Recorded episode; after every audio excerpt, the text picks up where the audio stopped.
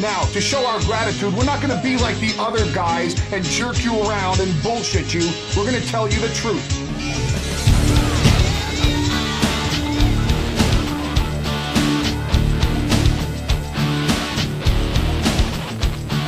Shane Douglas is the man who ignites the new flame of the sport of professional wrestling.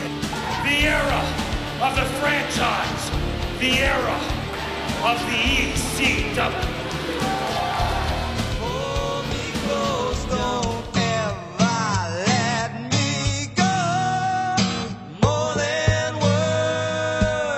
Oh my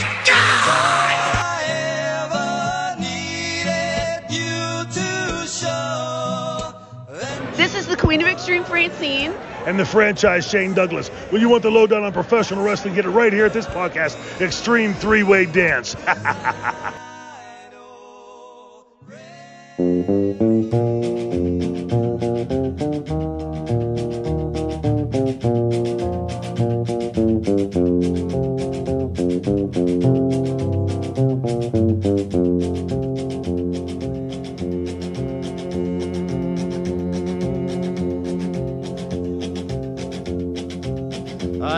a close watch on this heart of mine. I keep my eyes wide open all the time. I keep the ends out for the tie Just About binds. Connection Podcast Network listeners, welcome to the most extreme menage a trois of violence you'll ever experience on the very extreme 69th episode of ECW Extreme Three Way Dance. I'm JT. Joining me as always are Jenny and Matt. How you guys doing?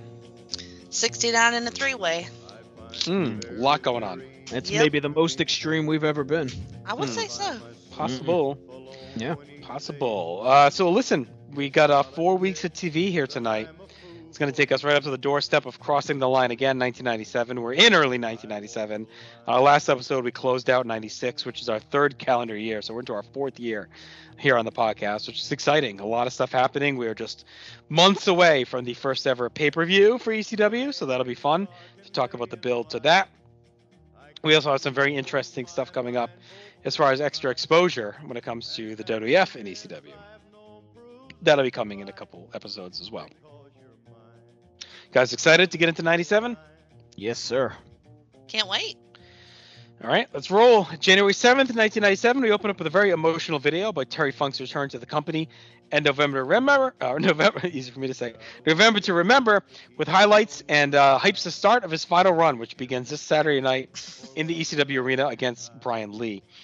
Opening animation starts. We get cut off halfway through though by the Blue World Order, and we get a long music video about them taking over, which I thought again was well done.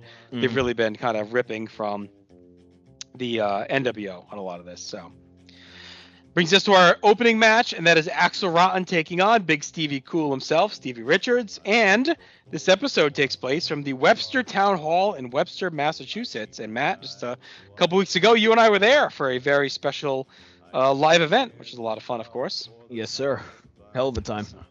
Got to check out this uh, little town hall back in '97, and I think it pretty much looks the same in 2022. so, Yeah, this is true.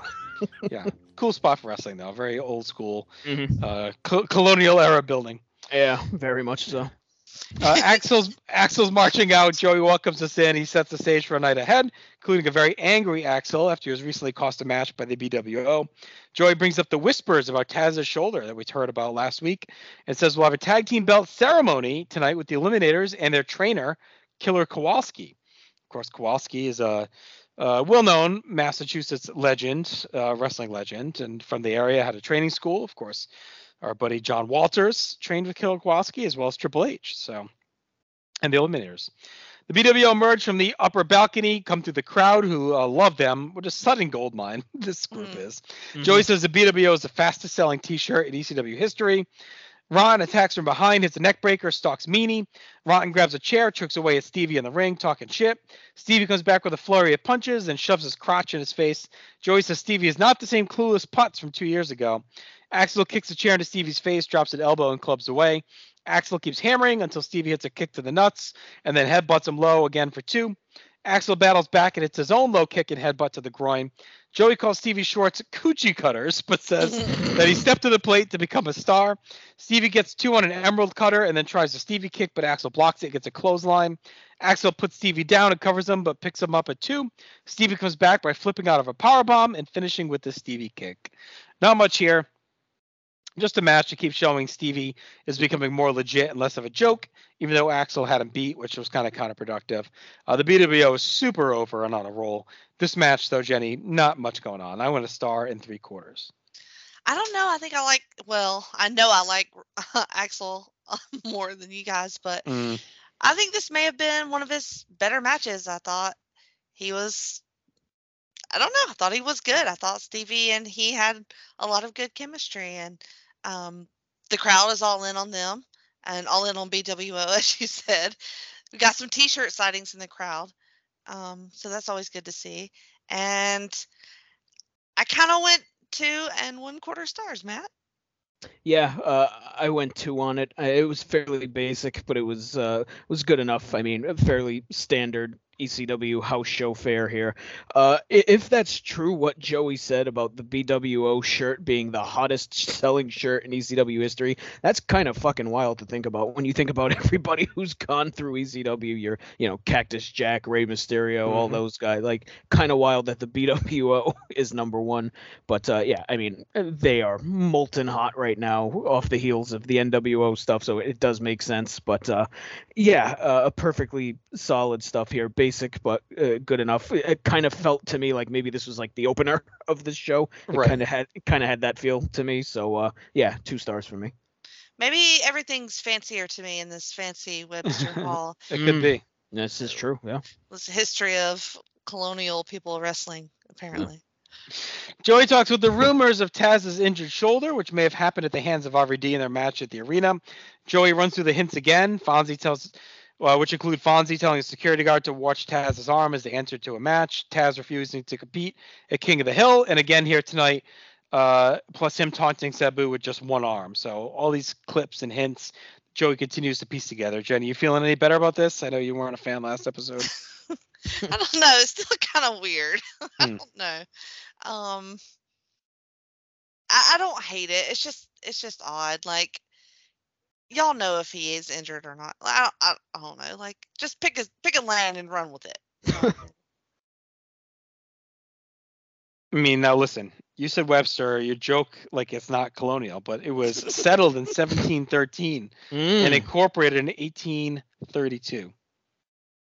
Okay. Well, did they have wrestling there though? They Uh, have a town administrator, they have a board of selectmen. Do they wrestle each other? Yeah, Honest Abe wrestled uh, Hackenschmidt there, and Wouldn't that be awesome? when do we start writing Abe Lincoln matches? oh god, Oh. I I don't know if there's any footage of that around. Oh yeah, shit. Retired legendary professional wrestler Betty Boucher was born there in 1943. So, Oh. Was that was that Bobby's grandmother? yes, yes, yes, it was. Uh, anyway, don't diss the legendary colonial I'm Webster not. Town Hall. Amazing. I love it. I think it looks awesome. Mm-hmm. Mm-hmm. it was built in 1927. So it's not haunted- exactly a colonial. It's haunted building. for sure, y'all. Y'all likely lucky y'all didn't get possessed or something. No, yeah, it maybe, hasn't maybe, shown yeah, maybe I yet. did. Yeah, it takes time. All right, we got a clip package covering a bunch of the action in Webster. Bubba Ray brawling with Devon, Pitbull 2 stalking Gertner, Douglas bet, uh, battling Dreamer, a huge pop for the Eliminators in their hometown as they came back as champions. Maybe that's why they rushed this. They wanted them to come to, you know, we Mm. talked about why they rushed the belts back on them. Maybe Oh. it was for this coming Yeah. back home.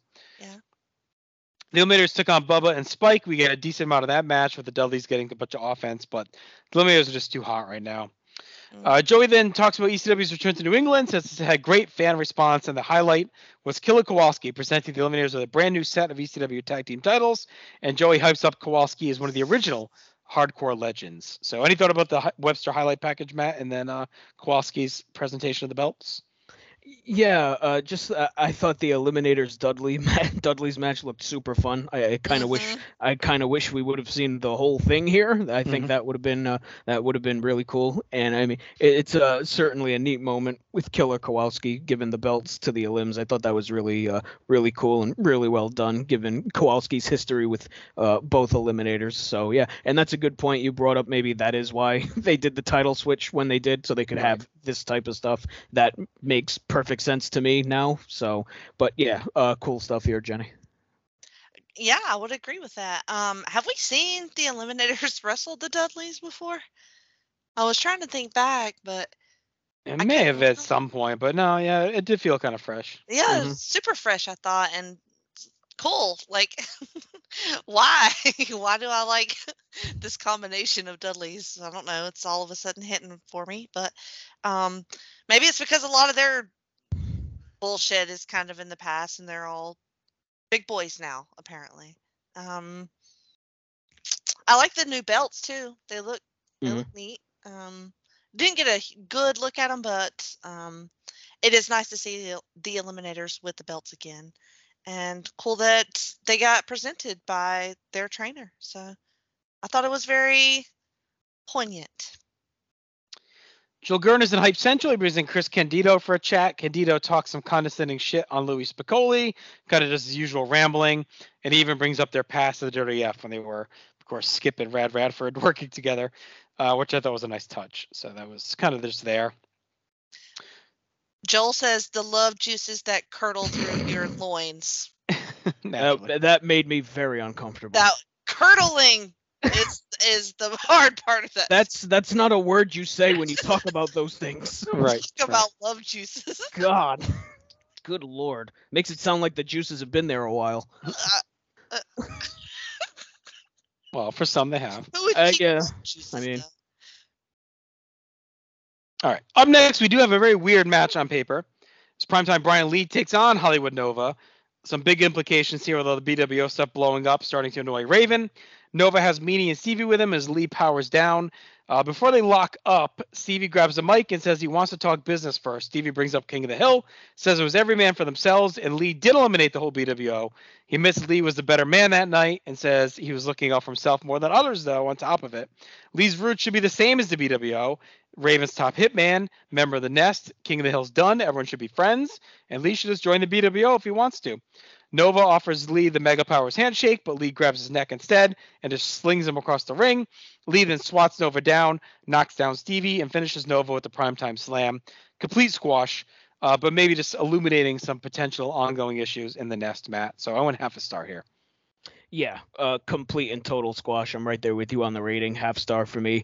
Uh, man in the crowd wearing a Drew Bledsoe jersey popped me. I'll say that. Uh, the, the old school 1990s uh, uh, Patriots jersey. I will always uh, pop for that. But uh, I, I was more invested in that guy than I was in the match because the match was absolutely nothing. Eh, There's just not much here. And uh, uh, the best part of the match was Joey saying "Blue Dozer Brian Lee," and which which uh, uh, which uh, killed me. So uh, uh, yeah, uh, fine segment for a house show, half a star. Jenny. I don't know. I thought it was interesting. Um, Stevie really feeling himself as the leader of the stable.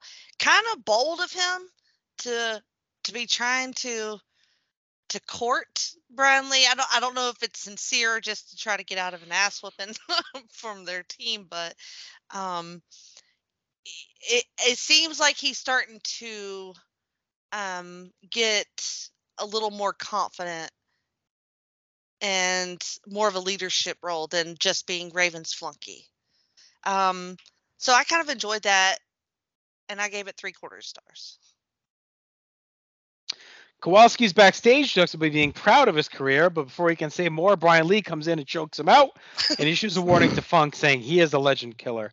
Uh, I thought was a pretty good use of Kowalski. He's always good for this kind of stuff. Yep, I would agree there.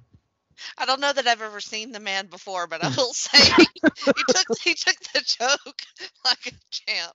We'll have to show you my interview of him from uh, the yeah, please. uh, fundraiser show that happened in my college Mhm. from a school.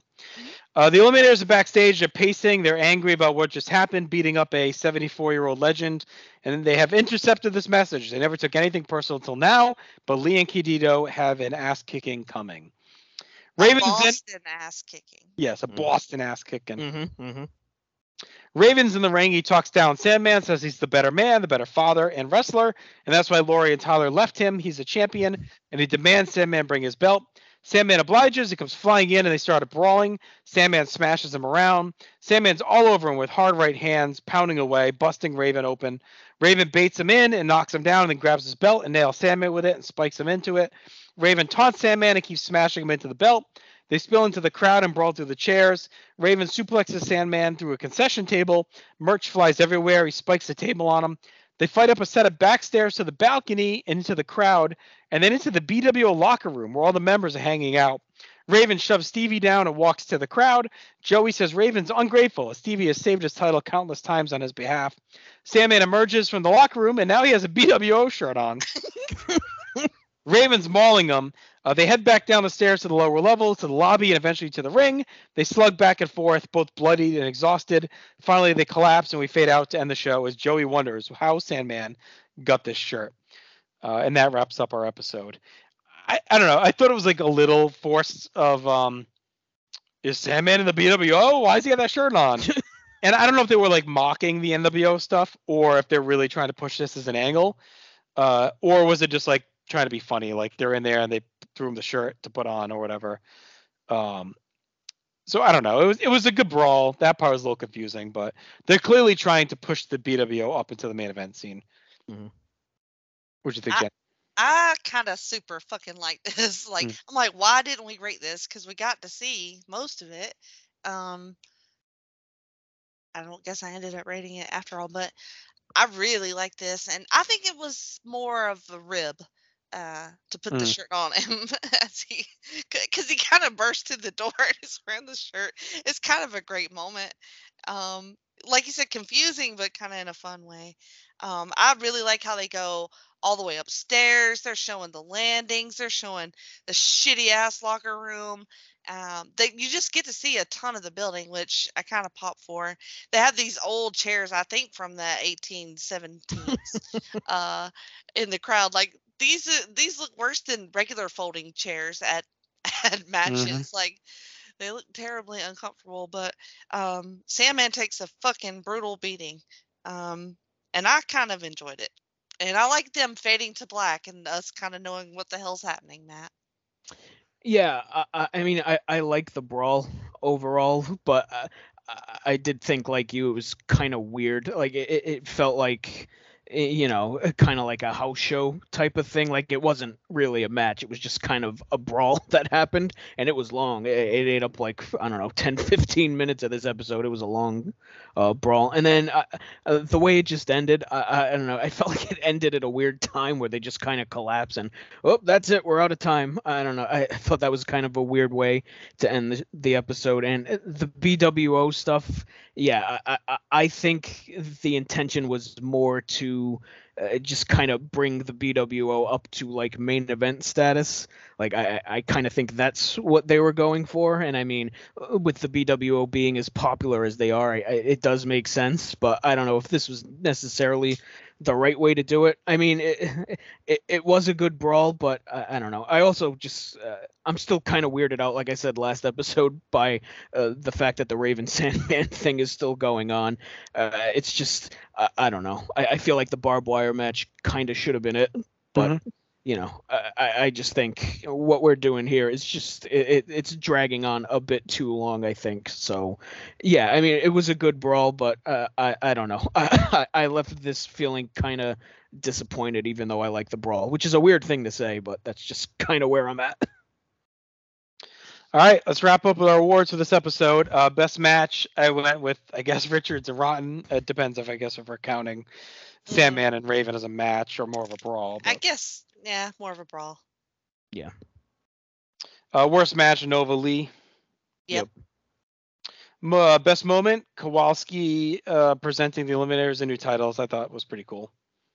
I like that a lot. Yep. Most 90s uh, Funk's final run, which is very I know, right? Yeah. and then the reference of uh, Skip and Rad Radford from King. of the Hill. Uh, man in Drew Bledsoe jersey. yes, that too. Stock rising. I went to BWO, Eliminators, uh, Lee and Raven. Yep. Mm, Okay. And stock falling, Axl. Bum. Yes. Yeah, that makes sense. All right, final grade. I, I, it, just kind of another down episode. The the closing segment was good. The rest, it just feels like we're in a weird filler stretch right now. Yep. Um, and coming off the last episode, which was really down, I thought this was just slightly better. So I went four out of ten. I'm right there with you. Four out of ten. It's we're stuck in this weird filler house show limbo, and I, I I don't like it. Yeah. Mm, I don't know. Maybe I like house shows more than you guys. Um, I'm gonna do five out of ten. Well, it feels like they haven't had an arena show, I guess, since December seventh. So Right. they just kind of ran out of shit to show from it. Hmm you know, and then they were having it this upcoming weekend, right on the 11th. So it's like they just were running out of stuff. But um, all right, well, let's move ahead a week now. We are now post that big arena show on the 11th, January 14th, 1997. We open with Ricky Morton and Tommy Rich coming to the ring. Uh, Jeez, out of yeah. nowhere.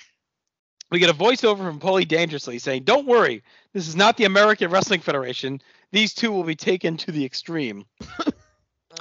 Okay. And that seems to be true because they'll taking on the Gangsters. Uh, what a match! Just what, what a match! weird fucking match. my first note. Oh my. Yeah.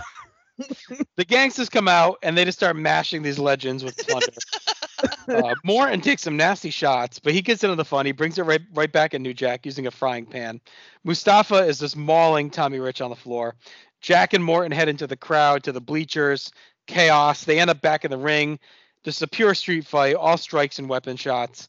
Rich takes a wild chair shot to the head by New Jack coming off the top to finish things off. Just a novelty match, I guess. Uh, usual gangsters plunder shit. They get a win over the Legends.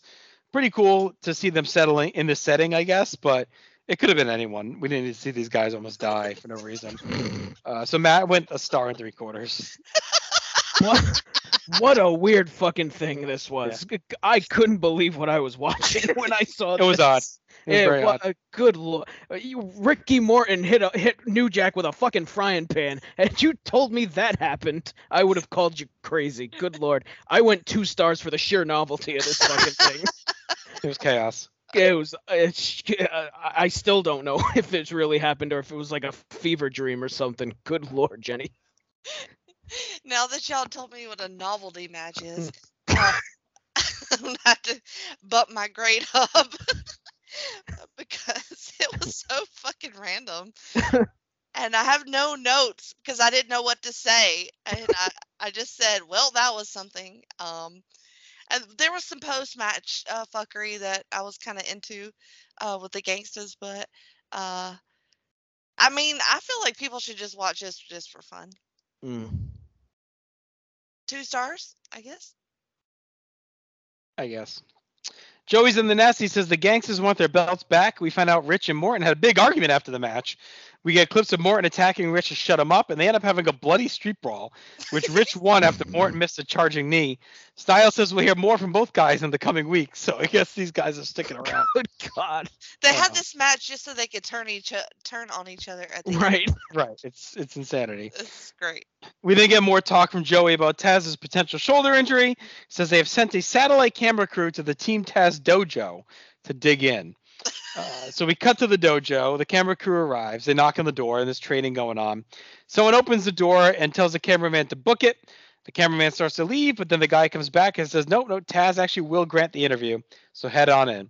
We go into Taz's office, and Joey's via satellite, and he asks Taz why he hasn't wrestled this mat in a match since he fought RVD. Sabu got to go to Japan and sit out a month, and he's the glory boy. So why can't he do the same? He said he decided to sit out and rest until Sabu decides to wrestle him. Then he'll get back in the ring. Joey asks about the shoulder, and Taz says yes, it's true. He has a severe shoulder injury. Taz says he hurt the shoulder three years ago at a judo tournament. It's an old injury that keeps creeping up now and then because he's a high level athlete that trains every day. He doesn't just sit around drinking beer and eating popcorn. Joey asks why Taz hates RVD so much if he didn't injure him. Taz says he just doesn't like him. He's a pretty boy trying to make a name in Taz's house on his name, and he has to pay his dues, get a haircut, and train beyond his goofy kung fu tai chi. Taz is the ultimate wrestler. No pretty boy, smart ass bitch like RVD can take him down. Joey asks when he'll be back to demonstrate his skills, and Taz says next week he'll demonstrate his skills. He tells Joey never to come to the dojo uninvited again, or he'll tear his head off. Uh, I thought this was awesome stuff from Taz. As always, just great at being an asshole, but also really good at talking and just like pushing this stuff along. Uh, and we kind of get the payoff to these three weeks of killing time while he's rehabbing the shoulder. I thought they did a good job of playing it out to uh, to eat up the, the break for him. What do you think, Jenny? Yeah, he talks himself right back into working. I thought he was going Mhm. to take some time off. He's like, oh, if Sabu can go travel, I'm going to come sit in my dojo. Like, okay. Um, and then, I, I mean, I, I don't think RVD's a pretty boy. Uh, I, I don't know that I would use that term to describe him. Do you guys feel like RVD's a pretty boy? In the world of ECW, he probably is the prettiest. Yeah, Is and, it I mean- because of the hair I probably. Yeah. And the You don't think in, in ECW he's not the prettiest boy? I don't think so. No, like I just never like. Who's I'm- better? Who's the pretty boy? Dreamer? Um, I think Stevie's kind of pretty, but that's a lot of hair. Mm. Um, I, I I I wouldn't say that anybody. Okay. You know, just given what it is. But anyway, um, that took me out a little bit. Um, I did like him saying, you know, never come back to my dojo. After he sort of had decided whether he was going to let him in to begin the interview or not. So, is anybody when it says via satellite? I just imagine like it's like Taz is looking at a giant satellite dish. like Joey's voice is like booming out of the satellite. Okay, I know. I don't think it's quite that. I think it's Probably not. they probably just had like audio of Joey though playing. I would think, Right. Or a tiny monitor that they were holding with Joey being there. That's even better. I think. Yeah. Or honestly, it was probably nothing, and Taz was just talking. Is my Right. guess. and they Right, edited it That's together. that's that's what I think. Yeah, that's probably more accurate. Because it's not really a naturally flowing conversation. no. Uh, Matt, any thoughts on this? Yeah, uh, I enjoyed it overall. Taz uh, always uh, great, uh, uh, an angry man as per usual. Uh, Ta- I don't know why I noticed this here, but Taz being a fanny pack guy is very weird to me. Like he's a very angry man, and then he carries a fanny pack. I don't know. There's just uh, something about that. I, I don't know what it is. It's it's just weird to me. It does seem Uh, like you should be chill if you have a fanny pack. Eh, Right, he, he's he's way too angry to have a fanny pack. He's gonna get so mad it's gonna fall off of his waist. And he's gonna drop all his shit, all, all the various things he carries. What does he put in there? You think? Oh, uh, athletic tape. Right. Uh, Drawings of Sabu, just like right. with R.I.P. crossed out eyes. No, that's what he has etched on the inside of his office, just Oh, written in right. crayon all over his uh, office in quotations. Because boy, the Team Taz dojo, it's uh, it's it's it's it's certainly not a warehouse that they rented. Heavens no, it's a Kind of grim in there. Uh, yeah, it's it's grim. There's weeds outside the place. It's it's something. But uh, yeah, I, I- I do like that they say that Taz's injury is an ongoing thing. I do wonder if that's actually a shoot, and he really is does have the bad shoulder. So I'm curious if we ever find out more about that. But yeah, I, I like the promo overall. Uh, Taz is uh, Taz is great. I did like also like him uh, telling RVD to get a haircut. I thought that was uh, that because he's a pretty boy, you see. Right. Yeah. But, but uh, Hippie. uh, yeah, you damn hippie, you and your your doobies. Uh, yeah, uh, great stuff from Taz. All right, Joey's in the nest. He shows us clips from Middletown when Sandman stole Raven's belt, and then from Webster when Raven shoved Stevie and Sandman was wearing a BWO shirt. Joey says we have open question if Sandman has joined the BWO or just beat them up and took the shirt. Joey says it's an old-fashioned slug out to see who will take the belt. Raven gets in the ring and demands Sandman bring his belt to him. Sandman emerges right away with a title in his cane. Raven says they have to go man to man and toe to toe to settle this. Raven cracks Sandman and the Sandman answers. They just keep trading big right hands as Joey says this isn't a match. No referee, no decision, just two men settling grievances. They keep slugging away at each other, but neither man stays down. Both keep getting up and firing back. The crowd chants at the BWO as Raven slings Sandman to the floor, shoots him to the railing. Sandman comes back and tackles Raven through a table, slams him on, uh, the table on top of him. The BWO chants continue to echo as they trade strikes and head back inside. Raven takes control and shoots Sandman back to the ropes through a table. Raven DDT Sandman, but the BWO music hits and the cavalcade comes to the ring to a big pop. Raven stares them all down, stunned at what's going on around him. Raven heads back to Sandman, who spits beer in Raven's eyes. He's blinded. He levels Nova and Meanie by accident.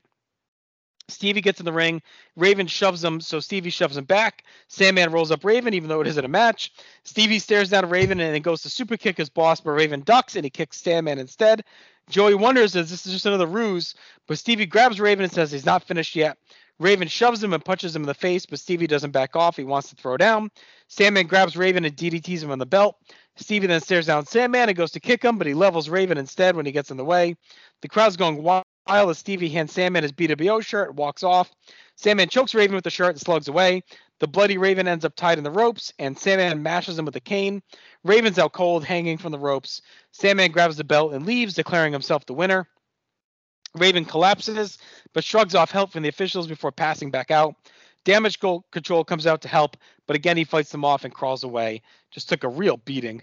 Uh, all in all, this was a great brawl. The heat was amazing. The BWO stuff is so incredible right now. It's mega over, and they are striking while hot for sure. So I this was a really good um, brawl. It's interesting the Sandman leaves with the belt. So Matt, you've mentioned a couple times, but it seems like we're not over still uh, because Sandman's got Raven's title. So we'll see where it goes from here. Uh, what'd you think of this, Matt? Yeah, uh, I thought it was a good brawl overall. Even though we're still doing the Raven Sandman thing, Mhm. I, I I enjoyed this because it was different. You know, you, now you're getting Stevie Richards and the BWO involved, uh, potentially giving Raven a, a new challenger if they go the way you know it may go with the turn. We'll see if they go that way, but it, it gives. I mean, it's a natural feud to have with with those two guys, given all the history. So, but yeah, I, I enjoyed the brawl uh, quite a bit. I, I thought uh, Raven was an absolute mess after this. He just he looked rough at the end of it, and I even liked uh, the camera shot at the end when Raven, you know, uh, gets removed from the ropes. How he has the BWO shirt right next to his face. I thought that was a great camera shot, given all the bullshit that he's dealt with with the BWO over the past couple of weeks. And uh, you know, Sandman stealing the belt. I mean. I, I, I don't know. I, I mean, uh, sure, I guess that's a thing you can do. I suppose. I mean, uh, Raven steals wife and kid, you steal the belt. I mean, that seems like seems like a fair trade-off to me, I guess. But yeah, uh, I, I did uh, I did like the brawl overall, but I'm still I'm still not sure about continuing the Raven Sandman feud, Jenny. Well, I mean, look, he he stole his wife and child. You get to beat him up as many times as you want to. And it's funny they didn't even attempt to call it a match. It's it's a non-match match. Like Right. no, nobody cares about pinning. We we just want to beat the shit out of each other, and that's that's hardcore.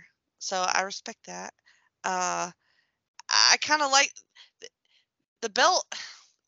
It's sort of um, losing its. I don't know. They're treating it like feels like hot potato a little bit. I don't know. Like Raven's really into it. Sandman, I think, could care less. He just wants to fuck with Raven. Um, but the the flip flopping with who has the belt is I don't know. It's a it's a choice. Mm. Um, I like Sandman leaving with it though, and um, I, I- I'm gonna call this an official turn by Stevie. Is that incorrect? Do we not know yet? Is it still in question? It feels like it. I mean, it feels Yeah. like the crowd has pushed him this way and that they're embracing it. So Okay. I think he's fed up finally. Yeah, I think I'm here for it. It feels a little bit too like, you know, we talked about how the pay per view was supposed to be earlier, and then they kind of had the screwiness of the cable company, and it ended up being April. It feels like they weren't expecting to have to stretch some of this stuff out an extra couple Yeah. months. Mhm. Um, because th- this last month has felt a lot like spinning wheels, just trying Yep. to get to set up for the pay per view. So Mhm. I'm wondering if they're stretching stuff out longer than they thought they had to, Yeah. and that's what's making it feel like we're just kind of booking shit on the fly here a little bit. But sometimes you can get really cool like moments out of that. So that's Right. what I'm trying to like look for. And like kind of ignoring all the wonky booking to this point and just trying to see like the performances. Joey narrates long, long highlights of what we just saw. Says this will be talked about for years to come. Reminds us that Stevie has been Raven's top lackey for two years. Joey's in the nest. He says it could be a historic episode of ECW. Raven has verbally and physically abused his chief flunky for two years, but the clueless Plutz has finally come into his own. We again get a breakdown multiple angles of what we saw with Stevie and Raven. Joey puts over that Stevie stood up to Raven and tries to sort out Stevie's intent on the kicks, but it's clear now they're all in on Stevie and his angle, putting a ton of time on it. And the BWO is the mechanism to get Stevie to the next level. Yep. Gertner's in Hype Central doing his thing. He says the fans are demanding interview a certain gorgeous guest with luscious lips, piercing eyes, and the best chest in wrestling. And after the break, Gertner reveals he is the interview subject, and he puts himself over. Joey's in the nest. Raven comes in and grabs him by the neck and tells him to go backstage and tell Sandman to bring him his belt. He says he has had things taken away from Sandman and now he wants his belt back. Todd Gordon comes in and Raven grabs him. He says he knows he's buddy with Sandman and to go get his belt. Gordon says Raven's champion and he's beat everyone in front of him. If he wants his title back, just go take it. Raven says he will take it and Sandman will pay. Uh, Joey then walks you an update around Douglas and Dreamer, where things stand with them, including Douglas looking for backup and may have found it in the triple threat with Lee and Candido, and talks about the bad blood between Spicolli and Candido going back years. And I'll just wrap up this episode, and you guys can share your thoughts on this closing stretch here. But we get highlights of the closing of a match between Louis Spicolli and Chris Candido. The crowd was super into it. Candido takes a rough bump to the floor. He's holding his neck and head as things slow down. Joey thinks he might have to stop, but Candido drags himself up, reels, he was faking, gets two on a small package, and Candido ends up winning the match by hooking the legs and cradling a small package, which was a good win. Uh, both guys have added a lot from an in-ring perspective to the mid card for sure. Uh, Candido slaps Louis around and they trade more blows. Lee and Douglas come out and they beat down Spicolli uh, with Candido, and Joey says it looks like the new triple threat is official. Pitbull 2 comes out and fights them off and stands tall. So, uh, Matt, what do you think of this closing stretch of stuff here? Uh, I, I loved Joey going through the Raven Stevie saga like it's the fucking Zapruder film. I had the same Yes. thought. Yeah. it's it's fucking Down great. and to the left. Was there a second kicker on the grassy knoll? Oh god, it was so great. Uh, then you have uh, Gertner interviewing himself, which I could have watched. I I, I would have I would have watched you know a half hour of that. Why not? I mean, just Gertner talking to himself. I mean, what more do you want? Um, I also would have loved to see uh, Todd Todd Gordon try and go in the locker room and try and get the belt from Sandman. I, I, I sure that would have went over like a fart in church. Good lord. Uh, Candido and Spicolli, I would have liked to have seen the full match again. Uh, I think it looked really good from what we saw, and uh, interesting that you know it looks like this trio of Shane, Lee, and um, Candido is gonna stick around. So that's interesting. Uh, Pitbull 2 still getting his shit pushed in. uh, it- the more things change, the more they stay the same, Jenny. Um, yeah. I, would have to agree with you. Joel interviewing himself. uh, I mean, with that whole lead up, who who else could he pick but Right. himself? Um, Raven, I I love his his back to his desperation. You know, with this fucked up face, everything's like sort of collapsing on him, and you know, to the point where he's up in there fucking with Joey, and he's in Todd Gordon's face. I, the little touch in that where Todd Gordon, he was being very sincere and like awesome, I thought, in that segment. And he would like reach out and like touch Raven, like point him in the chest, and Raven would knock his hand away. and he did that a couple times. Um, really, really fantastic stuff. Um, uh, pretty, pretty clear the triple threat's going to be a thing that we're going to do. So Mhm. looking forward to that. Um, Louis looks great. I would like to see this whole match, like you said. Um, it seemed pretty good. I like the run-ins, especially Pitbull number two. Um, and I like how he no sold the choke slam. So you don't get to see that very often. So he he had a pretty good hero moment there at the end, which is good to see. Good to have him back. Yeah, I think we need a new heel stable, and the flock is clearly splintering, Mhm. so it'll be good to have um, a new group on top here. All right, awards time. Best match. I went with uh, Raven Sandman. Yep. Yep. Worst match: Gangsters versus uh, the not Rock and Roll Express. The knock and roll express. Uh, best moment: uh, I went with Stevie standing tall to Raven. yeah, you gotta go with the turn. Yep. Most 80s, more in a Rich instead of 90s. Perfect. Uh, Stock Rising, Taz, BWO, Raven, Sandman, and the Triple Threat. yeah. Todd yeah. Gordon. Todd Gordon. Stock Falling, I went with again, Rich and Morton. Just kind of looked at goofs out there. Morton used a frying pan. I can't do it. Uh, final grade. This is a big bounce back after a couple really shaky outings. Uh, I like this episode a lot. A lot happened. We had the big Stevie moment. We had the fun brawl. Uh, I ended up going seven and a half on this episode. I did too. I went seven, so we are all close.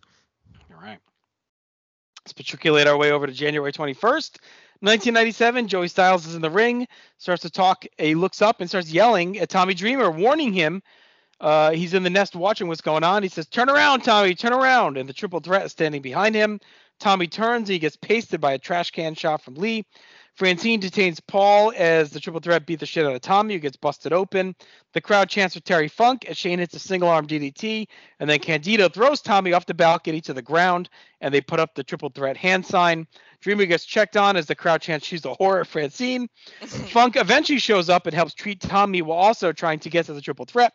Tommy gets stretched out by damage control, uh, but backstage Tommy Rich is there, and he attacks Dreamer and Funk, which was very random. Uh, a great start though. The triple threat's off and running. Dreamer's a mess, and it looks like Tommy Rich is going to stick around here for a bit. Matt, what do you think of this opening? Uh, the quadruple threat question mark is, is Tommy Rich joining him? Uh, yeah, uh, molten hot open to the show. I thought this was great. Uh, Dreamer, obviously a madman, taking a bump like that. Good lord, uh, cut open, bloody mess. Uh, 30 seconds into this episode, so uh, yeah, a hell of a way to start this episode, Jenny. It's like they're trying to make up for all the filler episodes we had Right. to sit through by Tommy just absolutely fucking losing his mind. Like, what the hell? That whole look behind you thing. Tommy, Tommy. It was pure horror movie. And then he gets tossed the fuck off the nest. it was awesome. All of this was great. Uh, goddamn, pal. That'll wake you up. Yeah. It will. As will our opening animation, and then we head to back to the ring where Joey restarts the show, but he seems rattled after what happened. He brings out special guest Taz, and Taz and Fonzie head out. Fonzie puts over Taz's workouts and barks about uh, being healthy. Taz forces Joey to the corner, and the crowd calls for Sabu, but Taz says he's 90,000 miles away in Japan. Uh, real loyal to ECW fans. He's always over in Japan. And along with him is RVD, that young bitch with the long hair. Instead of being in Japan kissing Baba's ass, he should be in ECW getting stretched by Taz. Whenever Paul gets the balls to draw the contract up, he'll sign it. And hopefully Sabu has the guts to do it as well so he can tear him up in under five minutes. Taz bitches out a fan for chanting Sabu, says they have no right to run down a wrestler, as never having competed a wrestler for the ungrateful fans, and tells him to pay his dues. He's ranting about paying dues and says then maybe the fan would be able to chant fuck Sabu. Uh, so Taz is boiling over, both shitting on Sabu and defending Sabu uh, against a fan who doesn't have the clout to shit on Sabu. So just kind of classic, uh, just everything Taz hates all in one here. But I, this is, you know, Taz is just awesome. You know what? Fuck Taz. I will. He was so mean to Joey. My like he mm, he like told him to go stand in the corner and like being all. I was like, mm, I will slap you in your face, Taz. Joey is innocent and pure and good, and you better show some respect. I don't know. I got very angry with Taz being ugly to my Joey.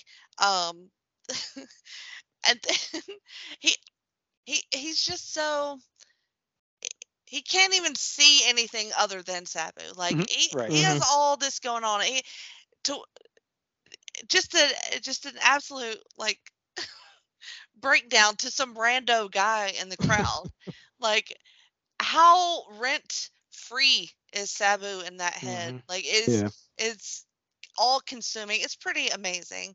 Um the way Taz is just still will never ever let it go. Um great stuff.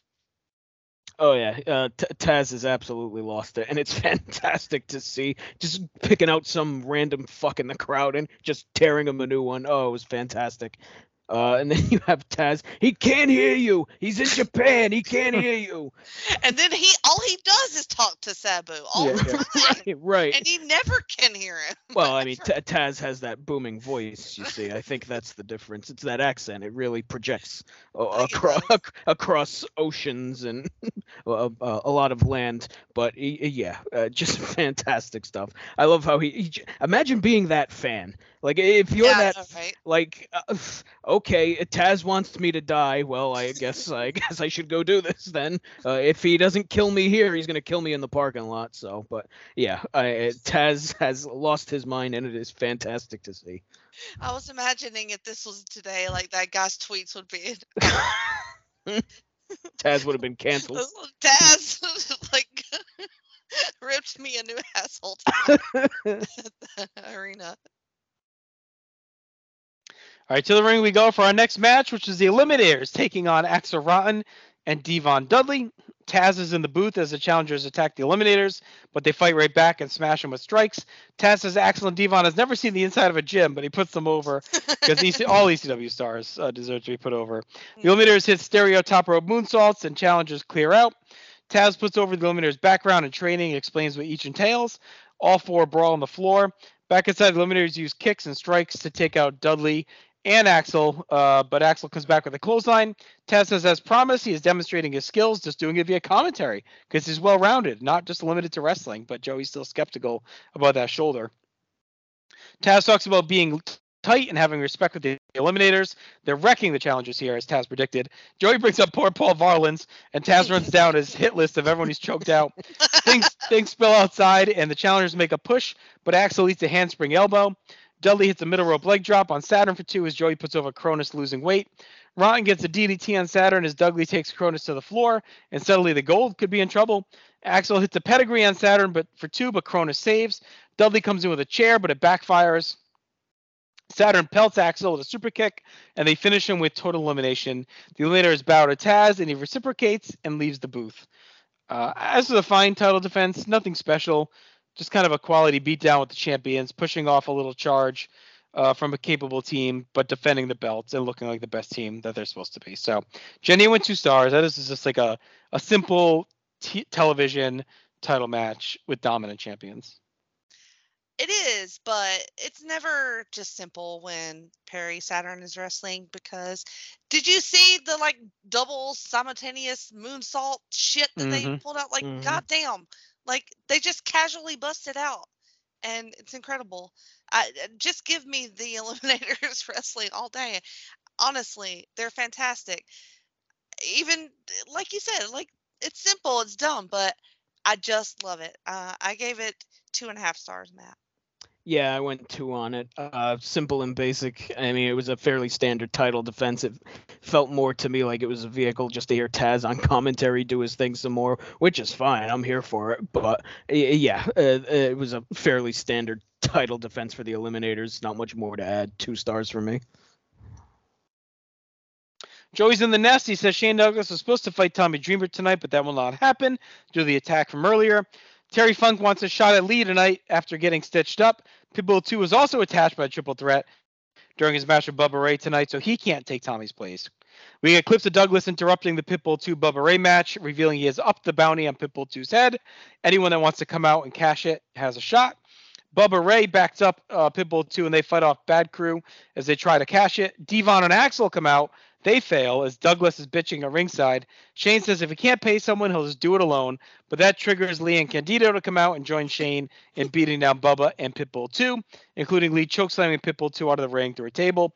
Shane smashing him with a single arm DDT and him getting stretchered out. So that's a pretty good segment, Matt. Pretty good fight. Yeah, it feels like now we have uh, official confirmation that the triple threat is a thing, so that's great. Uh, Pitbull 2 again taking a shit kicking as he's done over the past Mhm. few few weeks and months. This poor bastard, my god. At least let him win one once, please. Good lord. Uh, eh, yeah, I, I said it on the last episode. Every time uh, Pitbull gets slammed through a table, I cringe because it always looks rough, and uh, I, I'm assuming it is rough. In fact, it's more than it just looks rough. So, uh, uh, yeah, uh, really good segment here, Jenny. I was I was laughing at Shane's. Well, I guess I'll have to do it myself. Cue my buddies to run out. Like, okay, nobody's buying that. But he does, you know, he does get involved, and I like um, I like watching two go through the table, um, especially a couple times. So that was really good. Um, I think that's all I have for this. Okay.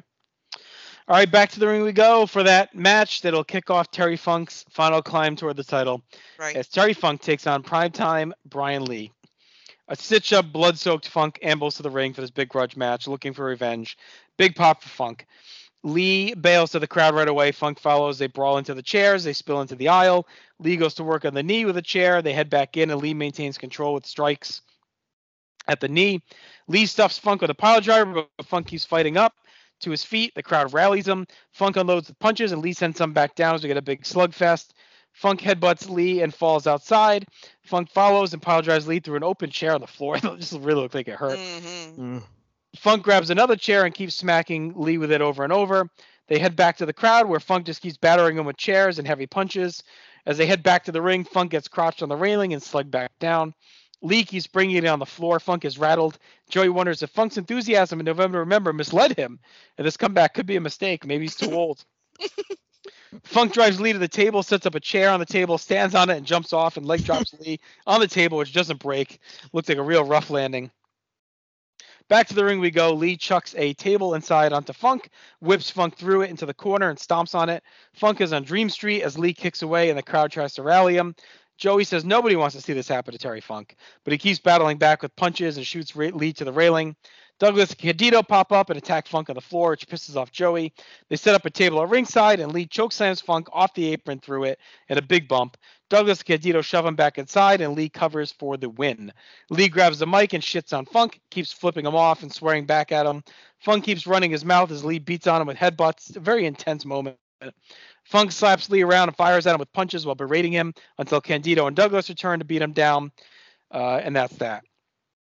I think this is probably a little bit too long, uh, but it had a classic barroom brawl feel to it. Just two big sluggers pounding on each other. It's all punches pretty much. Uh, and the story of Funk never saying die, even though he should, especially with the interesting Joey commentary saying, you know, this might have been a mistake. Maybe it's just kind of adrenaline and misguided when he came back. Uh, the triple threat is red hot. They're looking dominant. A really good heel stable ascending up. I like the post match as well. Felt like an angry dad beating on his kid uh, in a way, but just kind of weird that Douglas Candido left Lee alone before finally saving uh, him. So two and three quarters for me, Jenny. What'd you think of this one? Um, I went three on it. I think they left him alone because Brian Lee was handling himself all right. Mm. Um, with with Terry Funk. Uh, I I liked it way more than I thought I was going to. I knew pretty much what it was going to be. We're gonna brawl in the crowd. We're gonna do a lot of weapons, and we're gonna bleed a lot. But I really liked the way they put it together. That pile driver on the chair was sick, and uh, I bet at some points Funk wondered if it was a mistake to come back as well, but um, because it it's it's pretty brutal. Um, they are just destroying each other, but um, and I like Terry's sort of um snapping uh post match and trying to at least beat on Brian a little bit more before um before the end. So three stars, Matt. I also went three stars on this. I, I like this a lot. I uh, I really like the story of Funk just not staying down no matter what Brian Lee does to him. I thought that was uh, that was a, a great story. Uh, at, at one point, Joey said Brian Lee was only 29 at this point, which is Nuh-uh. which is fucking wild to me that he was Oh, only that's 20 crazy. Yeah. that he was only 29 here. That is crazy to think about, given his uh, his prior history as the Underfaker, which means he was like what 25 at that point. Mhm. That's that's insane. Good lord. Um, uh, I- don't know if anybody has ever said this, but Terry Funk is out of his fucking mind. You Mhm. are you're 53 years old and you're taking that table bump. Good God, what are you doing, sir? You don't have to do that.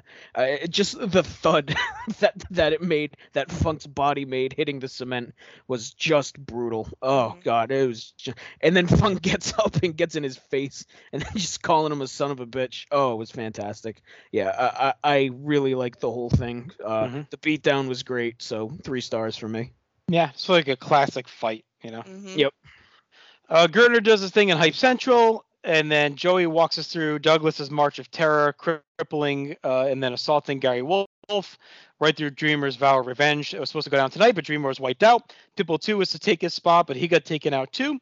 And we go to the ring where Douglas and Francine are demanding competition. They're pissed. They want a replacement for Tommy. Shane beats up the referee and says there's a problem as Tommy's at the hospital thanks to them. So now he has no opponent and he wants someone to give him a fight. Someone wearing a sweater and jeans with a mask on struts out. Mm. And Shane jokes and says it's Juventud Guerrera. that was funny. The man gets in the ring and has a very familiar voice Mm. and says it's a new year for Shane Douglas. His resolution to change the direction of ECW. The crowd is just losing it here, and Shane is shocked. He says his resolution is to fuck with the franchise and asks if the crowd wants to see that, and they are all in. Shane asks why he's hiding behind a mask, and the man says it's simple. If he takes it off, Shane would shit himself, and everyone have to deal with the stench.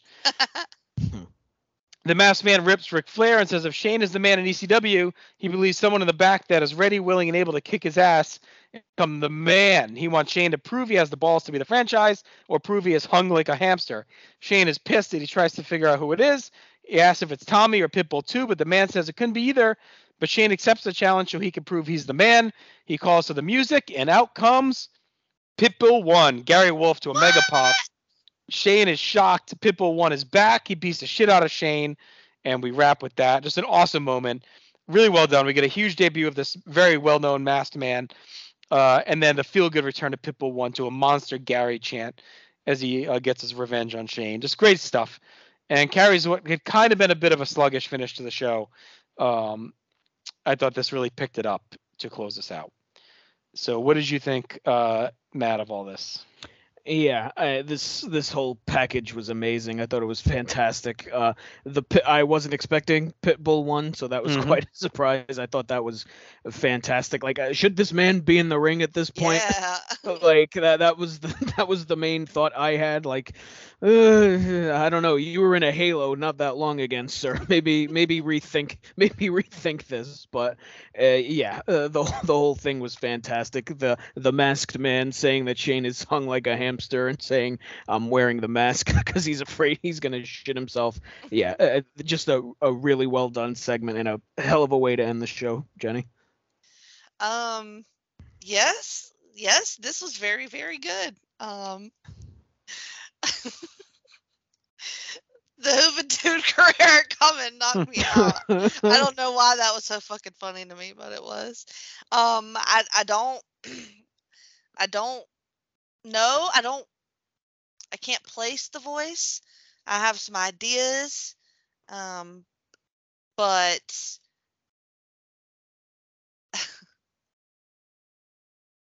seeing seeing Pitbull one come out there was sort of off-putting. I mean, like I popped for it, but I was immediately very concerned, um, and thinking, what? Like it hasn't been that long, like in real time and real Right. months. Um, so surely, um, surely he's been cleared and there's been a medical professional. Oh, of course. Uh, da- damage control did their thorough their thorough screening process. Yeah. I, I'm gonna. I'm just gonna uh, assume that he's all healed up and all set to go, and uh, Sean would or Shane would never take advantage of uh, any kind of uh, neck injury. Well, we'll see where things go from there. Uh, Jenny, did you know who the masked man was when he came back? No, When he came out? Okay. Nope. So you still don't know? still don't know. Well, I mean, I know now. I think. Mm-hmm. Uh-huh. Okay. Uh, best match of the night, Funk and Lee. Yep, Yep. Worst match, Eliminators, Dudley and Rotten. Mm-hmm. I believe so. Best moment, I would say the Masked Man debuts and Pitbull One returns. Yep. Yes. Hundred percent. Uh, most 90s, Terry Funk's final Death Wish run. the the masked man sweater was very nice. Yeah, that sweater was a choice that he made. Stock rising. I went triple threat. Tommy Rich, uh, Taz, and Terry Funk. Tommy Rich. Imagine he had Right. Terry Rich and, and fucking Funk on that list. That's outrageous. Um, I would add Shane. Mm-hmm. Yeah. Well, I put the threat on there, but yes. Yeah, yeah, yeah. Uh, stock falling. I went Bad Crew, Dudley, and Rotten. Yeah. Yep. All right. And this is another good episode on the heels of, of our last one. Uh, again, it was starting to dip a little late, but the Shane stuff really brought it back. Uh, and a lot happening. You know, Funk and Lee was fun. Uh, pr- pretty good episode. Seven out of ten for me. Seven and a half out of ten. Yeah, I think I'm gonna do the seven and a half. I enjoyed that episode a lot. Okay. All right, let's close this out. January 28th, 1997, our final episode here tonight. We open with footage from the Catholic Youth Center in Scranton, Pennsylvania. Wow. And this is actually a pretty infamous building. Um, the WWF used to run here for a while, and they ran a show in the peak of Attitude. I want to say it's '98, Mhm. and like things got out of control. Mm. Uh, I believe like between DX and the socket stuff, and I think there was like I don't know if there was a um like a mob brawl. It was like something crazy happened in the building, and they ended up leading to them getting banned uh, from being there. It was something happened. I forget what it was, but they ended up getting banned from it um, due to uh, both the attitude stuff and there was like trouble with the crowd or whatever. So they they they had been running there forever. Like I think they ran like a ton of shows there. I think ECW continues to run afterward, but um, here we go. I got the this article here about trouble in the in the attitude era, but um, which was a common thing. It wasn't like just there, but Right. Mm. the Catholic Youth Center, Youth Center in Scranton is banned today for coming back after Scranton Diocese Bishop James Timlin spoke out against the program's content. So I think it was just it was around that. I think mainly, but I could have swore something else happened there too. Um, but anyway, my college roommate Mike uh, was from Scranton, and he had like either been at that show or like knew of it when it happened and was telling me about it when we got to college that year, '98. So it was a big deal in Scranton. uh, as this is going on, Mikey is in the middle of a match with the rookie. Uh, the rookie knocks Mikey to the floor and batters him out there. The rookie hits a flying clothesline for a close near fall. He goes up top and Mikey knocks him down and follows up, but rookie knocks him down and tries a somersault splash, comes up empty. Mikey rolls him up with the banana split for the win. Uh, not much here, just Mikey beating a random rookie to a pop. He shakes his hand and stands tall. I mean, I didn't even grade this. It was just kind of highlights. Yeah, I didn't either, and also not me thinking that this was Lil Guido instead of the rookie. yeah, so it's just the rookie. yeah, the, the only thing I'll say is that eventually down the line, uh, the rookie does become somebody. Oh, But, really? But as of right now, he is the rookie. Okay, Yes. good tease. We'll see who he becomes. I don't think it's anyone Jenny's gonna know anyway, but he becomes someone. Well, that's fine. we head back to last week. The triple threat beat up Tommy, uh, and then Tommy Dreamer, but then Tommy Rich beat up Terry Funk and Tommy Dreamer. The triple threat took out Pitbull 2. We had the arrival of the masked man who brought out the returning Pitbull 1, Gary Wolfe. We get our opening animation. Joey's in the ring inside the Catholic Youth Center and brings out the two youths. Uh, brings out Shane Douglas for a chat. As always, he's flanked by Candido, Lee, and Francine, which is a cool looking group. Shane barks at Joey, says the mask guy was clearly him based on how he walked and talked and handled himself. Shane's a student of the game. For 14 years, he sat in dressing rooms and watched the greatest of the sport.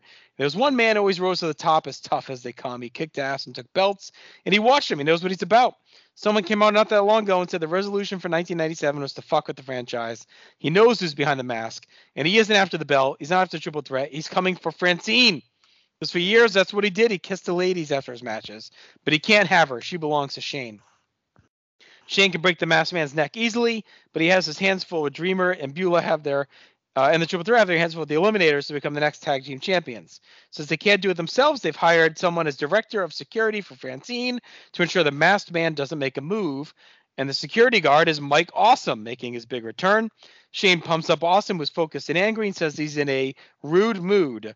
We have a great promo here, a lot's going on. A nice return from Mike Awesome, uh, who should bring some big Haas presence to the roster if he sticks around. Beyond this, uh, Jenny, did this finally tip you off as to who this masked man was? Yes, it did. Okay.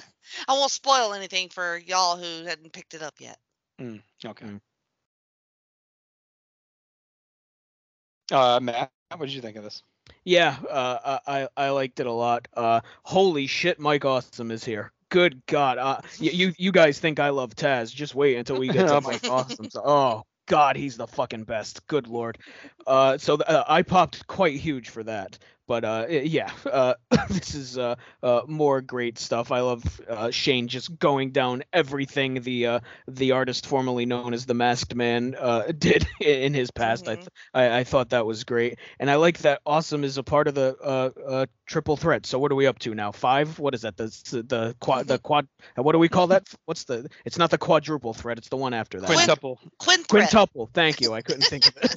That's the one. And So we're up to the quintuple threat now. But uh, yeah, uh, uh, great opening, uh, great segment here.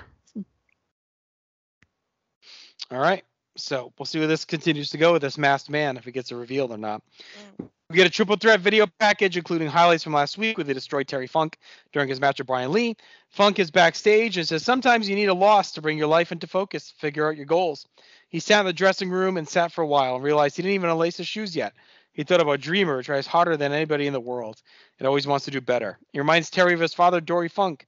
In 1973, Dory was in his 50s and had a dream to be champion, as wrestling was his life. But it never happened because in June he had a massive heart attack in the ring. And in the way the hospital said he wasn't going to make it there because it was too far. And those were his last words. The saddest day in his and Dory Jr.'s lives. 24 years later, he's trying to figure out his own goals after a loss and wants to be a world champion too.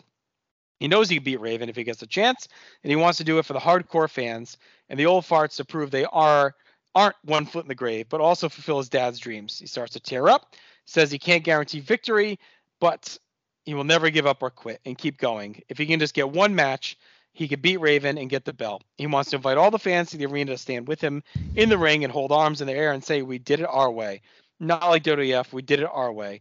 Not like WCW, we did it our way. Not like AAA, New Japan, All Japan, FMW, or Ultimate Fighting, we did it our way. And ECW is the only way, the most physical, dangerous form of wrestling in the world. They did it their way because they love it that way. Uh, I thought this was a tremendous promo. Clearly lays out Funk's goals for this run. He came back to do what his dad couldn't do. He wants to win this title one more time and prove that, you know, even old dudes can can still go and win the belt. And he believes ECW to be the best wrestling in the world, and that's where he wants to do it, Matt. Yeah, uh, amazing stuff from Funk. Uh, super emotional, super passionate promo. I mean, usually a Funk promo is very like off the wall, crazy. I feel like you don't see this side of Funk all that often, so I thought that was a, a, nice change for him. And uh, hey, we got somebody for Raven to face now besides Sandman, because it, it would appear that we're gonna do we're gonna do Raven and Funk at some point, which could be uh, quite nuts. But uh, yeah, I, I like him saying the stuff with his dad. I thought that was great. And uh, yeah, it's I, I think his reasons for coming back make sense about you know him wanting to do what his dad was never able to do. I thought that was great, and he wants to do it for basically everybody. So I, I thought this was really well done and great stuff, Jenny. It really was sort of kind of. I wasn't prepared. It was a little bit out of nowhere. I didn't know we were gonna get like real deep and be crying and stuff. um, but it was it was very effective. Um, Mhm. it looks very genuine and heartfelt. Um, I mean, besides the tears, everything he it you could just tell he'd been kind of thinking on it for a while, and he really knew what he wanted to say. And um, I I, kind of wasn't even caring that much about seeing Terry Funk, if that's even a thing that anybody can say uh, on a wrestling show, but I, with one promo, he's got me completely invested, and that's genius. Joey's in the nest. He brings up uh, Taz, brings us to Taz's dojo via satellite to open up the truth about his shoulder. Taz is in the ring of the dojo and says in early December he had major sol- shoulder surgery from an old injury and he needed to have it done. He ran roughshod through ECW at just 80%, wrestling hurt for a long time. But the time came along that Joey and others realized he may be hurt. He was already recovering. Now he's at 110%, which is bad news for people like Sabu, who will see how bad the beating will be now. Sabu may think RVD will slow him down, but that won't stop him. Van Dam's just a wannabe and a fake karate long haired punk bitch that makes him sick. Taz despises him and he wants to wrestle, but RVD didn't want a classic match. He wanted to use a chair. Taz doesn't need weapons. It's hands are his weapons. Sandman needs a stick. Taz's hands are his sticks. Tommy needs a garbage can. Taz's hands are his garbage can. Even the 169 year old Terry Funk needs a shovel, but he should use that to dig a hole for himself because he'd be dead, dead, and the rigor mortis is already setting in. But his hands are shovels. Taz will beat RVD his own game. If he wants to play with weapons, they will play with weapons. He begs Sabu to know it's not even close to being over. Taz Valley just yells and throws the camera out. Just another amazing promo, Jenny. Taz is on fire, and the hype for him and Sabu is through the roof. Super amazing, uh, especially on the hills of Terry Funk. This actually hits just as much. I feel like Mm-hmm. the hands are his weapons, naming everybody and their weapon of choice. Very, very well thought out and put together. We got creepy orange light uh, in the dojo that really adds to it. Uh, goddamn Taz, um, and, and him, him burying Funk like that, literally, uh, was was very good, Matt. Uh, yeah, uh, you want to talk about the the opposite end of the promo we just saw? You Right. go from t- Terry Funk saying, "Oh, I want to be champ at 53," to "You should be dead. You're washed up." Jesus, good Lord, Taz. Uh, you know, just when you think Taz can't get any fucking angrier, he just does. Like, what's the limit for this man's anger? Like, uh, uh, like it, it, it's frightening. Is what it is. It's it's just unbelievable. He's just so good at at being angry. this is the best way I can put it. But uh, God, what a great pro! He's going to kill somebody Right. before he gets to Sabu. That's I think that's the end game here. He's just gonna he's gonna Mhm. grab some schmuck from the crowd, throw him in the ring, and break his neck, and, and that's gonna be the end of Taz. I think that's where this is going. But uh, yeah, awesome promo. Y'all ever be so mad saying something and you can't even say anything else? You just be like, ah! Right, you just you're just making said. guttural noises. like I, I can't. Like these are all the words I had left. Now I can just. That's me every that's me every time I stub my fucking toe. God fucking damn son of a All right, Raven's in the locker room. He says Stevie has a cult of following in the movement. Raven says he took a man's wife, a son, and sanity just for fun, and asks Stevie what he does for kicks and fun. Before Stevie decides to follow and leave the nest, he should remember nobody escapes alive. He walks off, and we see he has a giant robe of some sort with Jim Morrison on it. Quite the outfit.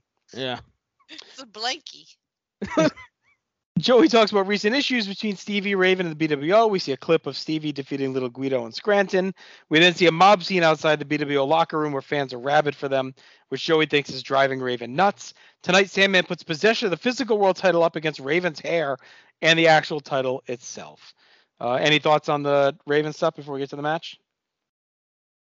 Um, it's a good Raven promo. Um, not as good as a say Funk or Taz here, but uh, I like it, and I like that. I like that Jim Morrison blanket. Yeah. Yeah, that was Um, something. why why are we shaving his head all of a sudden? That's a great question. Yeah, it kind of came out of nowhere. Yeah, Yeah, I, I mean they're I guess, doing. I guess Raven's desperate enough to get his belt back. He'll do whatever, but it's not like we've had any kind of hair stuff. Teased. Right. Yeah, yeah. Um, Yeah, it's very weird. I- I think it's just more of the um, let's just add weird stuff on Mhm. to make the Sandman Raven stuff uh, interesting for those who might have stopped giving a shit. Right. like Matt. Right. Basically, yeah. All right, let's get to our main event. Uh, actually, not our main event. Let's get to our title match show. Sandman versus Raven. Uh, title belt versus title and hair. Raven heads out with Lori, sits in the corner. Sandman stands in the balcony, smoking, staring down. Joey hypes this up big time. Raven gets up from the corner and looks at Sandman, who finally starts to head down. Raven lights him up with a cane as soon as he gets in the ring, gets a two count. Raven hits a pile driver, rolls him to the floor, gets a table, but that backfires as Sandman shoots him into it and pours a beer in his eyes, smashes him with the can. This crowd is absolutely rabid for everything. Mhm. Raven rolls outside and Sandman throws a table at him, which he barely avoids. Raven's bleeding and takes back over and throws Sandman through a table after pounding on him. Sandman is bleeding as well as Raven stomps away. Sandman's out on his feet. Raven shoves him back inside. Raven spikes the broken table on Sandman's face, and then Lori hands him a chair. But Sandman kicks it back in his face and drop kicks it into his face as well. Sandman DDTs Raven on the chair as Lori comes in and makes a save. Sandman grabs his ex-wife and rips her dress off, and she has a BWO shirt on. Raven Kane Sandman sees the BWO shirt and is shook as he stalks her and grabs her by the throat. That brings out the BWO to a pop as Raven kicks kicking Sandman. The BWO fills the ring. Raven shoves down Stevie, but Stevie smacks the can out of his hand. Raven slugs Stevie, and Stevie Stevie kicks Raven, whose head smacks into Sandman's, and Raven falls on top to win the match. Joey wonders if Stevie tried to knock out Raven, or is this again a master plan? Fine match here. Uh, not much going on besides the basic weapon stuff. The crowd was lit. Uh, the BWO is red hot, as we talked about. We get more angle advancement here, and it leaves you wondering if Raven will be done with Lori and where the hell is Tyler? So like, it's kind of like we're sputtering a bit with this angle without closure mm-hmm. so far. Uh, and you wonder, Sandman cooked? Like, what, what's going on with that too? So I don't know, man. I went two and a half. Uh, I'm I'm kind of getting with you. I think we're we're done, but we have some lingering shit out there still. With you know, what's Lori's deal now? Where's Tyler? When are we closing that out? Yeah, eh, I, I went two and a half on it too. The match itself was fine, but like I've been saying, uh, where where this feud is on its last legs here, and they got they got to tie up all the loose ends they have going on here, mm-hmm. uh, or maybe they j- just don't acknowledge them at all. Which I, I would be very surprised if that's the case. Like I feel like they're gonna find a way to tie everything together, knowing what we know about how ECW does things. It's just how are they gonna get there? Because I mean, uh, like now we're doing hair matches. Like what are we gonna do next month? you know we're just going to keep dragging it on, and uh, I'm just I'm kind of over it at this point. Uh, I, I, did think Lori wearing the uh, the BWO shirt underneath her Al Borland dress was kind of interesting. so I'd be curious to see where we're going with that. Lori and the BWO could be something. Good God! But uh, yeah, and I thought the finish of this match was uh, was kind of weird too. It almost looked like they kind of fucked up a little bit, and Sandman just kind of pulled Raven down onto him. But uh, yeah, weird finish, and it was a, a pretty quick match, but uh, fun enough for a uh, for a house show main event. So two and a half for me, Jenny. Yeah, I mean, I'm I'm still I'm still on board with Sandman Raven. Um, I just am, I guess. Um, whenever Peaches is there, I think she always um, always brings something a little fun, and the, the reveal of the BWO shirt just has a lot of. Maybe she's Meanie's girlfriend. Mm. I don't know. Maybe. I don't know. I, I, I don't see Raven really fucking with her that much. You know, he, he just uses her against Sandman. You know, not any kind of real thing. He doesn't have anything real for her. No, no physical uh, right. com- comings and goings. Yeah. Right. Um, I like the pouring the beer into Sam, uh, Sandman's eyes or into Raven's eyes, and um, I didn't mind the end. I mean, it's there's still like we kind of already did the like did Stevie who did Stevie kick and what was his intentions. We kind of already mm-hmm. did mm-hmm. that part, so it's kind of like man, but it's it's clear. I don't think it's really it's not a really question. Like Joey's investigating things that they don't don't need it to be investigated. We're we're all on board with what Stevie's doing. So I did two and three quarter stars. All right, Joey takes us through what we just saw between Stevie and Raven and tries to break down the intent again. And that brings us to our final match of the night Pitbull 2 taking on Brian Lee. We join it as it gets underway with both guys throwing fists, Pitbull 2 knifing through Lee using the chain and taking him outside the ring with a spin heel kick.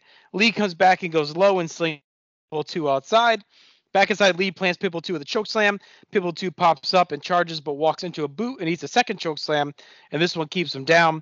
Lee slugs away some more, but Pitbull 2 comes firing back and buckles Lee into the corner. Triple Threat come out and attack Pitbull 2 for the disqualification, and the assault is on. Gary Wolfe comes out, he cleans house to a pop. Dreamer's out too, and he and the Pitbulls clear the ring. Wolfe grabs Francine, but Douglas saves her before things can get bad. Douglas punches Pitbull 1 in the back of the neck, and he crumples to the corner. He's yelling about his neck as Pitbull 2 blocks him and takes a beating to protect his partner. The triple threat finally leave, but the masked man appears in the ring and says Shane has something he wants. He can send him the woman, and the masked man will let him go free. Shane whispers to Francine and sends her to the ring as a triple threat laugh in the aisle. The masked man makes his move, but Mike Awesome comes in. The masked man ducks a punch and hits a rude awakening neckbreaker, does a hip swivel to a huge pop. Francine bails out and Shane yells, It's him. What more do we need to see as we fade out? So, again, not really a match, just a slugfest until the post match, which is red hot. The Pitbulls and Dreamer are reunited as a unit. The feud continues to rage on, and we will see if Wolfe's neck can ha- uh, hold up or if his back if his back in bad shape after the punch. Uh, the Masked Man is really starting to dig in on Shane now too. Will be interesting to see how that plays out. Uh, Jenny, what do you think of our final match here tonight? I, I liked it. Um, pretty standard as far as the actual match, and then once you get all the run-ins, it starts uh, getting really interesting. Um, I really like Pitbull too, standing over one and just taking all those hits, um, protecting him in the corner. I thought that was really great. Um, and I'm also very worried about number one's neck. Um, I like the mask man stuff a lot. Um, we, we got some major clues, I think, on uh, his Mhm. identity Mhm, uh, to mhm. this point, um, but I'm still not going to spoil it. But I did one and a half stars, Matt. Yeah, I went one on this. Uh, this is one of those matches where you knew the interference was coming. It was just a matter of uh, how long were they going to go uh, before the interference, and it turns out not very long. So uh, I went one star because of that, and the post match was uh, was fantastic. I loved Shane freaking the fuck out after the uh, the neck breaker. I thought that was great, and yeah, just a molten hot ending to this episode. I like Shane sending Francine over Mhm. too. Mhm. I like that. Yeah, try to prove. Mm-hmm. Prov- To everyone that's rude, or potentially rude. uh, best match we have uh, Sandman Well. versus Raven. Uh, yes. Worst match Brian Lee and Pitbull too. Mm-hmm. Uh, best moment I went with Taz's promo. Oh no, I gotta go with Terry Funk's promo. Yeah, uh, I, I would probably lean Funk there, but it's real close. Uh, the most 90s, the Scranton Ca- Catholic Youth Center, and Lori's uh, plaid dress. Yeah, I like Yeah, that dress. yeah, the, the Al Borland dress. hmm Uh, Stock Rising, Triple Threat, Funk, Taz, and the BWO. Mm, Pitbull two. Uh, Do we add the unnamed masked man yet? Yeah, I would. Okay. Uh, Stock Falling, I went with the Rookie. Yeah, definitely. And uh, final grade, a, a solid episode uh, from me. I went six out of ten. We had the great promos, but not really much in the ring. Um, you know, stuff happened. It is really just kind of getting us to crossing the line again, which is our next big show. Is that the name of it? Crossing the line again. Yes. Okay. Well, I'm gonna do six and a half. I think out of ten. Yeah, I went. Uh, I went six on this one. Okay. All right. Well, that'll do it for us tonight. Uh, and in two weeks, we'll be back with Crossing the Line again, 1997. It's our next show. And uh, we'll continue to move on through early 1997, marching toward our first pay per view. So that's to come. Uh, Matt, anything you want to talk about going on? Can find me over on the Place to Be Nation wrestling feed on uh, Highway to the Impact Zone. I'm usually on every other episode of that. Uh, you can find me on every episode of YouTube Roulette. Uh, and over on the Pop feed, you can find me on my show that I host, Piece of the Action. And you can find me on the Twitter machine at msouza1991. Jenny? All, all my shows are here on the North South Connection. Uh, not all of them, but a lot of them. Um, on Wednesdays, it's the Jenny position, which is uh, Freak Out Drive-In, Talking Pop, The Journey Through Infinity. Uh, you heard about Pluto and uh, any any one of those shows that I make. Um, and you can find me on Twitter at Jenny Position. No So Pod Network on Twitter. Continue to check out everything we have to offer in the North South Connection. Content dropping every day, one show a day. Um, you know, both classic wrestling, current wrestling, and a little bit beyond as well, like Jenny's mentioned on Wednesdays. Uh, tons of content. We appreciate you rating and reviewing and sharing and all that good stuff. And just being dedicated listeners. Thank you so much. We'll talk to you in two weeks. Stay extreme.